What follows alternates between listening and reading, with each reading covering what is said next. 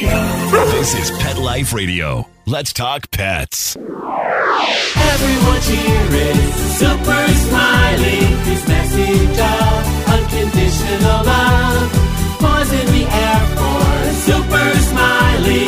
Here to save the day. Begin now. Hi, everybody. I'm Megan Blake, dog trainer and the pet lifestyle coach. You are now on a super smiley adventure. Our show here is named after my dog, Super Smiley. Smiley created and inspired the world's first kindness program teaching kids kindness through pets, the Super Smiley Project. We traveled the country speaking to thousands of kids about the lessons we can learn from pets.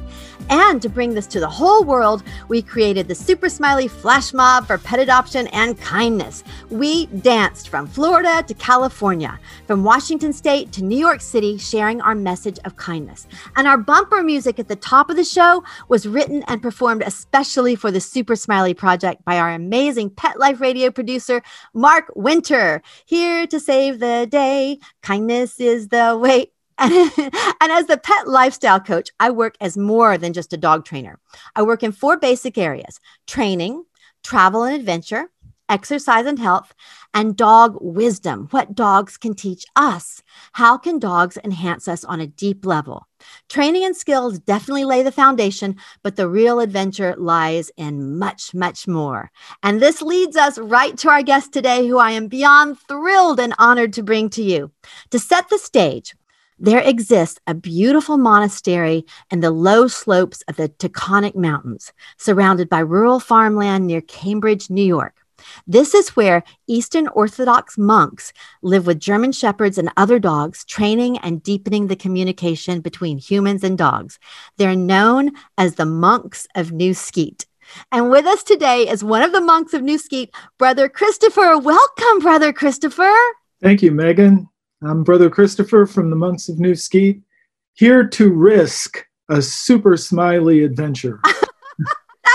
so awesome. Thank you so much. That wasn't even cute. I appreciate that so much, Brother Christopher. And thank you for giving us your time today. And uh, as I said earlier, I know I could speak with you for hours and for days, but we have only a short time. So, first, can you set the stage um, for our listeners with how the New Skete Monastery began and how it wove into its tapestry this amazing work with dogs? Sure. I'll, it's a long story, which I'll compress, but the monastery began in 1967 with a group of about 12 monks who had formerly been in a more active monastery, but they wanted to live a more contemplative life.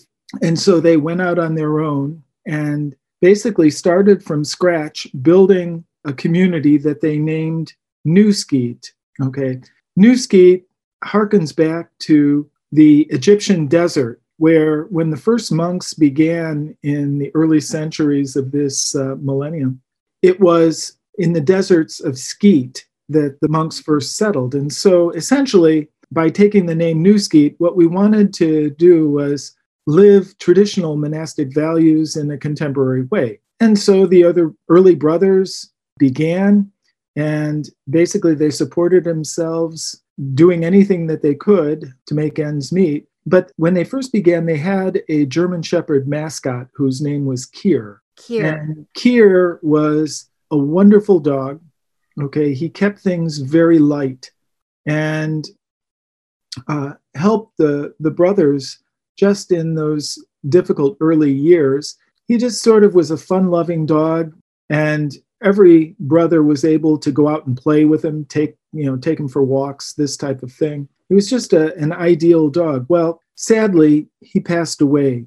And when that happened, the community unanimously thought, oh, we just got to get another replacement. Okay, we can't live without a dog. And so we fortunately were able to come in contact with a very good breeder in Massachusetts who sold us two German Shepherd dogs, females, that were wonderful. And since we were living hand to mouth in those days, she said, you know, these are breeding quality German Shepherds. You might want to consider supplementing your income by breeding these dogs and selling the puppies. Okay, well, we thought, okay, uh, we're willing to try that. Brother Thomas was the spearhead of sort of all things dog in those days. And so we bred those two dogs. They were Jesse and Becky. And lo and behold, we discovered that people were enchanted with the possibility of adopting a puppy from a monastery where they, you know, the puppy was raised. And so one thing led to another, and the brothers sort of realized, wow, what would it be like if each brother took care of a dog and provided it with the companionship and care that was necessary, but at the same time, then we could breed that particular female and sell the puppies. Well, what happened is it turned into something absolutely felicitous because we found that we could help support ourselves by selling the puppies. We weren't doing anything like a puppy mill or anything like that because each brother was taking care of dog and giving it the companionship that was necessary. But also, when you have 10 or 11 dogs living under one roof, well, you can imagine how important it is that they be well behaved and be able to get along. And so Brother Thomas took the lead in teaching each brother how to care and train for their, their dog. And lo and behold, that with blending the values of our own monastic uh, environment, we were able to have literally a pack of dogs that were able to live with each other peacefully in a monastic environment. People would come and say, Oh gosh, I wish that my dog would behave like your dogs. Okay. And well, you know, when you're a, when you're hungry monk, okay, it's funny how ideas uh, germinate. Brother Thomas thought, well, you know, what would it be like if we established a three week program, board and train program, where we took in people's dogs and trained them, which is what we started to do. So simultaneously, a breeding program and then a board and train program developed. And what it did ultimately apart from enrich our lives, it established a very stable economy for the monastery and got us off to a very good start. Well, as years passed, I mean, Brother Thomas unfortunately died in an automobile accident. Oh, I'm so uh, sorry. In the early in the early 70s, but the brothers picked up the work that he had really initiated. And so a particular and sort of unique approach to training developed here at the monastery to the point where we had a client who brought us a dog, and he happened to be an editor from New York City. And he was so pleased with the results of the training that he said, You really ought to write a book about this. yes. Well, that's yes. exactly what the brothers did. They laughed. They said, Us write a book? What are you talking about? We're monks, you know, what do we know about writing books? And he said, No, I'm serious what you're doing here is unique and unusual. And I think that there's a book here, and I'm willing to help you. Long story short, the brothers pooled their talents, worked with the editor, and out came How to Be Your Dog's Best Friend. Now, at the time, the brothers thought that they had pulled off one of the biggest uh, cons in the universe by actually getting a book published on training dogs. But lo and behold, it wound up gradually becoming a very, very well received book that I think people from all different spectrums found helpful, inspiring, particularly because it had a unique angle. It wasn't just nuts and bolts dog training. What it was emphasizing was the relationship that we share with our canine friends and how to maximize that and also how to appreciate the spiritual dimension that's present in that. Brother Christopher, this is amazing. I just want to put in this is exactly, exactly what we believe on a super smiley adventure that animals can lead us on these amazing adventures. And it doesn't have to be just with dog training or traveling, you know, to um, Yosemite or something. It can be an inner journey.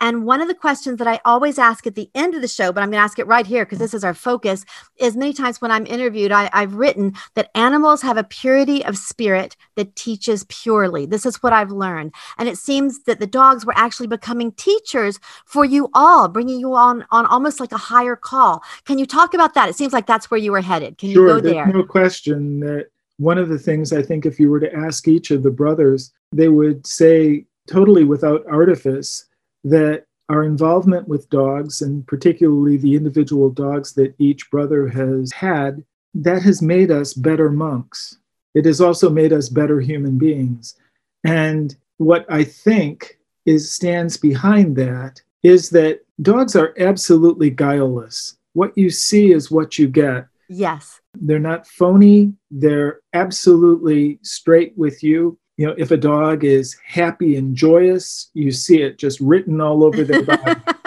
if they're annoyed, you see that too. In our human relationships, oftentimes, you know, we're used to sort of wondering, well, am I getting the straight story here uh, from this particular individual? Well, with a, a dog, that's never really in doubt. You always know what you have. And so I think that I'll speak personally for me, working with dogs has drawn out the best aspects of my own humanity. Mm, I love that.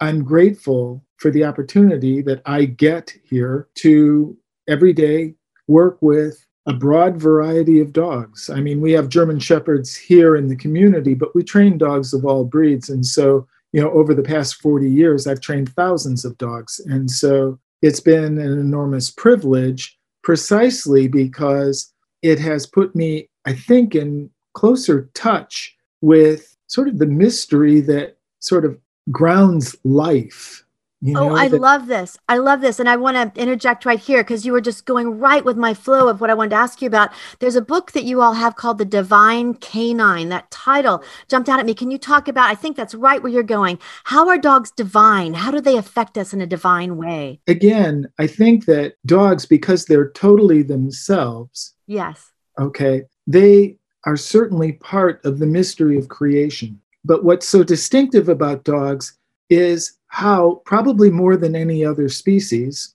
dogs and human beings have been connected on a deep relational level.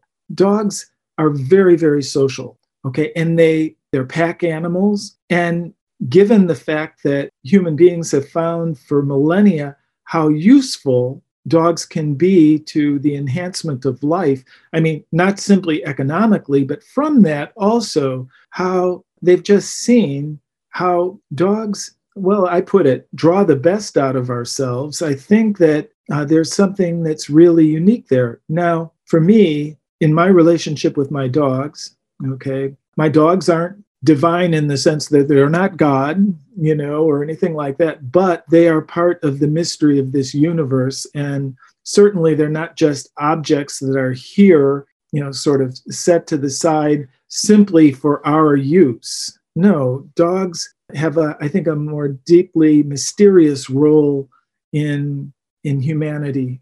I love this. I love this, Brother Christopher. And we got to take a short break. I don't want to break. Like I said, if you could stay for a couple of days on my show, we would we would okay. love that. But we are going to get you out on time. And right now, I want to hear uh, more about the philosophy that Brother Christopher has, and actually about training dogs. Right after this break from our possum sponsors. And we love you guys. Smiley, can you wait?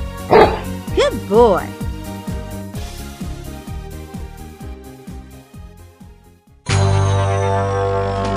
It's designerpetsweaters.com. Hand knitted designer sweaters for your precious pup or cool cat. Beautiful couture patterns for your pets, including custom knitted formal wear, casual wear, yachting, and even sports themed. Many designer pet sweaters include feathered tammy hats, top hats, and a lot of sparkle. Each sweater includes leg loops, front paw sleeves, and leash opening. Visit designerpetsweaters.com to order your four legged fashions today. Your pets will stay warm for the winter and be runway ready. Large or small, we fit them all. DesignerPetSweaters.com.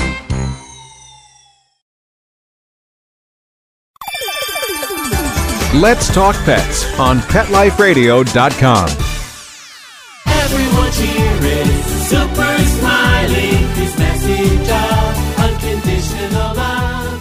And we're back on a super smiley adventure with Brother Christopher from the Monks of New Skete talking about the deep connection we have with our dogs. Welcome back, Brother Christopher. Thanks. Nice, so nice to be here. Oh, I'm so so grateful and so honored. So, this connection you were just talking about, for me, the connection between humans and dogs is always there. The trick being that we as humans have to be clear enough and willing to see it. What to you is the key for us to connect with our dogs?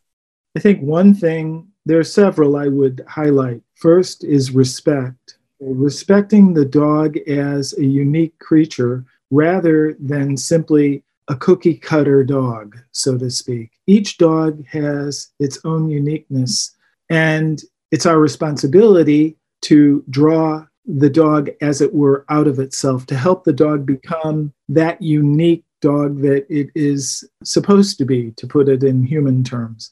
I think that flowing from that, one of the things that we really try to do in our work with dogs is listen to what is really needed in the particular situation with the dog, as opposed to viewing training, for example, as simply imposing my will on the dog in a somewhat arbitrary way.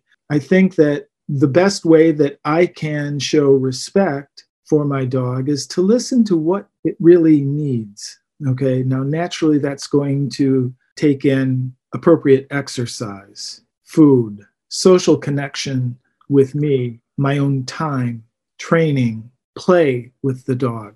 You know, Play. I love that. You know, enjoy the life that we're sharing. Okay, all of those things honor the nature of the dog, and to the extent that we pay attention to them, we become better. We become more who we're supposed to be. And I think that that's one of the things that I've noticed in working with people. Part of the reason why dogs touch human beings so much is that they provide access to us to our best selves. Again, I you know brought that up as it related to me It's personally. true. but I It's so see, true. yeah, I see it with with so many of our clients, and it's a a wonderful and humbling thing to experience that from your dog.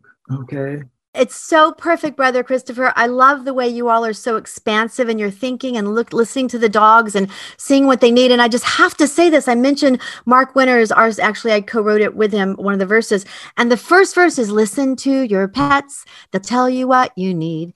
Animals will teach us if you only stop to see. Isn't that amazing? Yes, You almost said those exact words, and that's why I had to repeat that. Is that, and one thing that I want to say here is that this kind of shows what the song, what I just said, what you just said, is that all of this is already there. It's just we as humans need to be open to see it. It's like a like God's gift has given us this. Would you agree with that? yes, I certainly would. no, absolutely. And brother Christopher, we have such little, little time, but I, so I want to ask for our listeners here.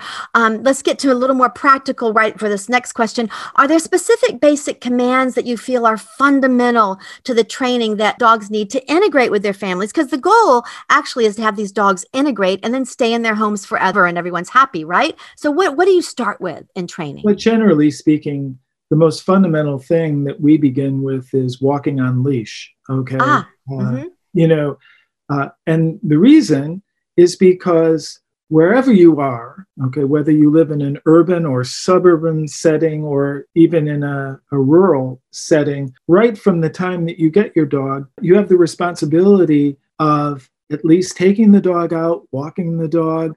And we all know the consequences of walking a dog that has no idea about what it means to, to for example, walk politely on leash. Yes, and if they don't know, they don't know, right? They just don't know. So it's our responsibility as humans to show them in a playful, loving, positive way, right? Absolutely. I mean, I think that one of the things that we certainly teach from early on with our puppies is a gentle way to learn what walking with the individual politely on leash is all about. So that's, you know, certainly one thing that is key and that perdures throughout the life of the dog. Obviously, another thing that is key for most people is coming when called. You know, how fun is it to be chasing your dog for a couple of hours when the dog realizes, oh, this is a great game? It's a game. It's- That's what I always say. I always tell my clients it's fine for your dog to chase you, but never train them to run while you chase them because they will think that is so fun. And you literally will have trained your dog to run from you, right? Absolutely. so what we you know what we encourage owners with a variety of tools like you know using something as simple as a long line you know early on okay Yeah. and, and make it fun and uh, you know naturally we use a certain amount of food as a motivator but then we gradually wean the dogs off of that. We don't want the dogs getting to a point where their recall is conditioned upon seeing the owner uh, bag of treats know, in your purse. yeah, you here's the here's the here's the treat. come Fat, you know, come Fido, you know. Yes. And Brother Christopher, you mentioned that you have the training program, which is so so important such such an integrated part of what you all do and we talked about the german shepherds because i think from the what we see as the monks of new skete we always see the german shepherds and and i always say that my favorite dog breed you see smiley here my favorite dog breed i say in quotes is the shelter mutt because that's our advocacy. But my as far as a real breed german shepherds hands down from me. They're so sensitive and intelligent and i just i am in love literally with german shepherds. But again you work with all dogs. Can you um talk just a little bit about your training program again and give your website where people can go and find you? Sure. Well, we have here at the monastery, we've been training dogs for well over 50 years. And so now we have a two and a half week board and train Mm, that brings dogs in and teaches not simply the, the basic exercises, but we also try and move towards off leash reliability, certainly with the commands of come and let's go. And we've essentially have a description of the program that your listeners can go to at www.newskete, N-E-W-S-K-E-T-E dot org. And there's uh, a link to, to our training program and basic information about it. But we've been very, very fortunate to have sort of a steady stream of clients all these years. And we're blessed by the fact that so many of them come from word of mouth, or at least they become aware of our work through our books. yes and you all are putting out so much positive positive just love filled information for these dogs and we're going to take another break here and when i come back i want to give uh, you brother christopher some quick fire questions about dogs and us and that'll happen right after this break smiley can you wait good boy Take a bite out of your competition. Advertise your business with an ad in Pet Life Radio podcasts and radio shows. There's no other pet related media that is as large and reaches more pet parents and pet lovers than Pet Life Radio. With over 7 million monthly listeners, Pet Life Radio podcasts are available on all major podcast platforms. And our live radio stream goes out to over 250 million subscribers on iHeartRadio, radio.com, TuneIn, Stitcher, and other streaming apps. For more information on how you can advertise on the number one pet podcast and radio network, visit PetLifeRadio.com slash advertise today. Let's talk pets Let's talk pets. on Pet Life Radio. Pet Life Radio. PetLifeRadio.com. Everyone's here is super smiling. His message of unconditional love. And we're back on a super smiley adventure with brother christopher from the monks of new skete welcome back brother christopher Thanks. Okay, some quick fire questions because I promised Brother Christopher we would compact this all into 30 minutes. And but your answers don't have to be short, but the shorter they are, the more questions I can ask. So, question number one Why are dogs miraculous? Why are dogs miraculous? Boy, that's a great question. Smiley told me to ask you that. okay, here's what I would say. What a miracle does is it astonishes us. It can be just something so small. We usually think of miracles as, you know, fireworks type of events, but actually, so much in life is miraculous that happens on a just a very subtle and a very gentle way. And I think that when we look at dogs, when we look at their behavior, when we look at their own uniqueness, we see that each dog is its own miracle. And, you know, the joy and pleasure that they give us each day should make us enormously grateful. And so for me, in this world that is so stressful and filled with challenges, to be able to go to that reservoir of joy every day is itself miraculous. I love that. And I love the way you distilled the word miraculous down to the word miracle because dogs do give us little, little healings all the time. Little They do. Yeah.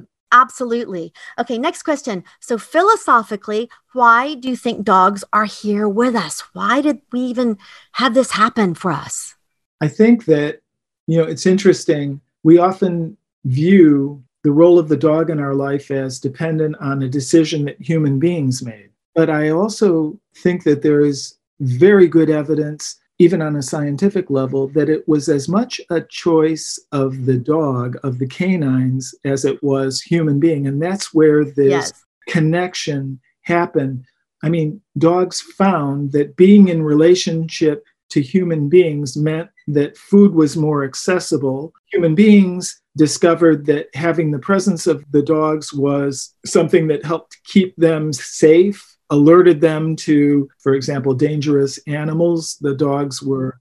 And so, with this give and take, okay, I think that the relationship between the two has been forged. I think that, you know, that's on a practical level and on a scientific level, that's the case. But I think, you know, on a more poetic level, God knew we needed dogs. It's just as simple as that. I agree with you on all those levels. No doubt. I love that answer. And one more question because we're running out of time. How can dogs be a mirror for us? How can they mirror to us back what we need to see? What I had said before earlier, that dogs are absolutely guileless, means that they're an important source of information to us how we're coming across. And by learning to read their body language, okay, because dogs communicate so much by their mannerisms, by their uh, by their bodies, through their bodies, okay, we can come to a deeper understanding of ourselves, how I'm coming across, whether I'm coming across in, for example, a insensitive way, whether I'm coming across in, for example, a flippant way, whether I'm disengaged. You know, whether the dog is, for example, basically soliciting more attention from me because it's lacking that connection that it so desires. If I'm paying attention to my dog, it becomes a vast resource of information that helps us in the very important role of self knowledge of coming mm, to really understand ourselves. And that's, like I said, one of the things that I have found living here in a contemplative monastic environment is that in addition to meditation and prayer and you know all of the traditional aspects of monastic life reading the dog is equally an important and valuable source of self knowledge, of growth, of learning how am I as a human being. I love that. I, and I just want to say that one of the very first sentences I say to my dog clients is remember this dogs communicate with energy and body language and you just hit on both of those things and we need to learn that take it in with empathy and then it was reflected back. It's just a, a circle and i loved also brother christopher the way you talked about dogs and humans combining and when you were saying that i got an image of literally combining the two packs the tribe of the ancient people and the pack of the dogs and we became one community isn't that amazing no it's absolutely that. the case i mean dogs are pack animals animals, but also human beings are pack animals. Yes, yes. I never thought of it that way until you phrased it with that imagery. And dear, dear brother Christopher, we are so grateful for the work you do with these beautiful creatures, God's gift to us. Thank you so much for your work and for joining us on a super smiley adventure. Can you give your website one more time so people can learn more? Make sure everybody got that. Sure. It is New Skete N E W S K E T E dot org. Okay, wonderful. Thank you so much, Brother Chris. Thank you so much, Brother Christopher. Have a beautiful, beautiful day and give your puppies up there a big squish from Smiley and me, okay? Thank I you sure so will. Okay, thank you, Megan. It's been so nice being with you. oh, I hope to come up and meet you one day. I would love that. Thank you so, so much. And Brother Christopher, and thank you everyone out there who joined a super smiley adventure today. I'm Megan Blake, dog trainer and the pet lifestyle coach. Reach out to me here at Pet Life Radio and come join me for my free group dog classes every Sunday on Zoom. I started this project as a public service during the pandemic. You can find everything I'm doing, all my dog training videos, social media. It's all on my website at meganblakeofficial.com or at webeginnow.com. Have a beautiful day. Thank you to the monks of New Skete, to Brother Christopher. Thank you to our awesome producer, Mark Winter, and to everybody who loves their pets. Thank you all for joining us on a super smiley adventure. And remember, wherever you are with your pets, we begin now. Let's Talk Pets every week on demand, only on PetLifeRadio.com.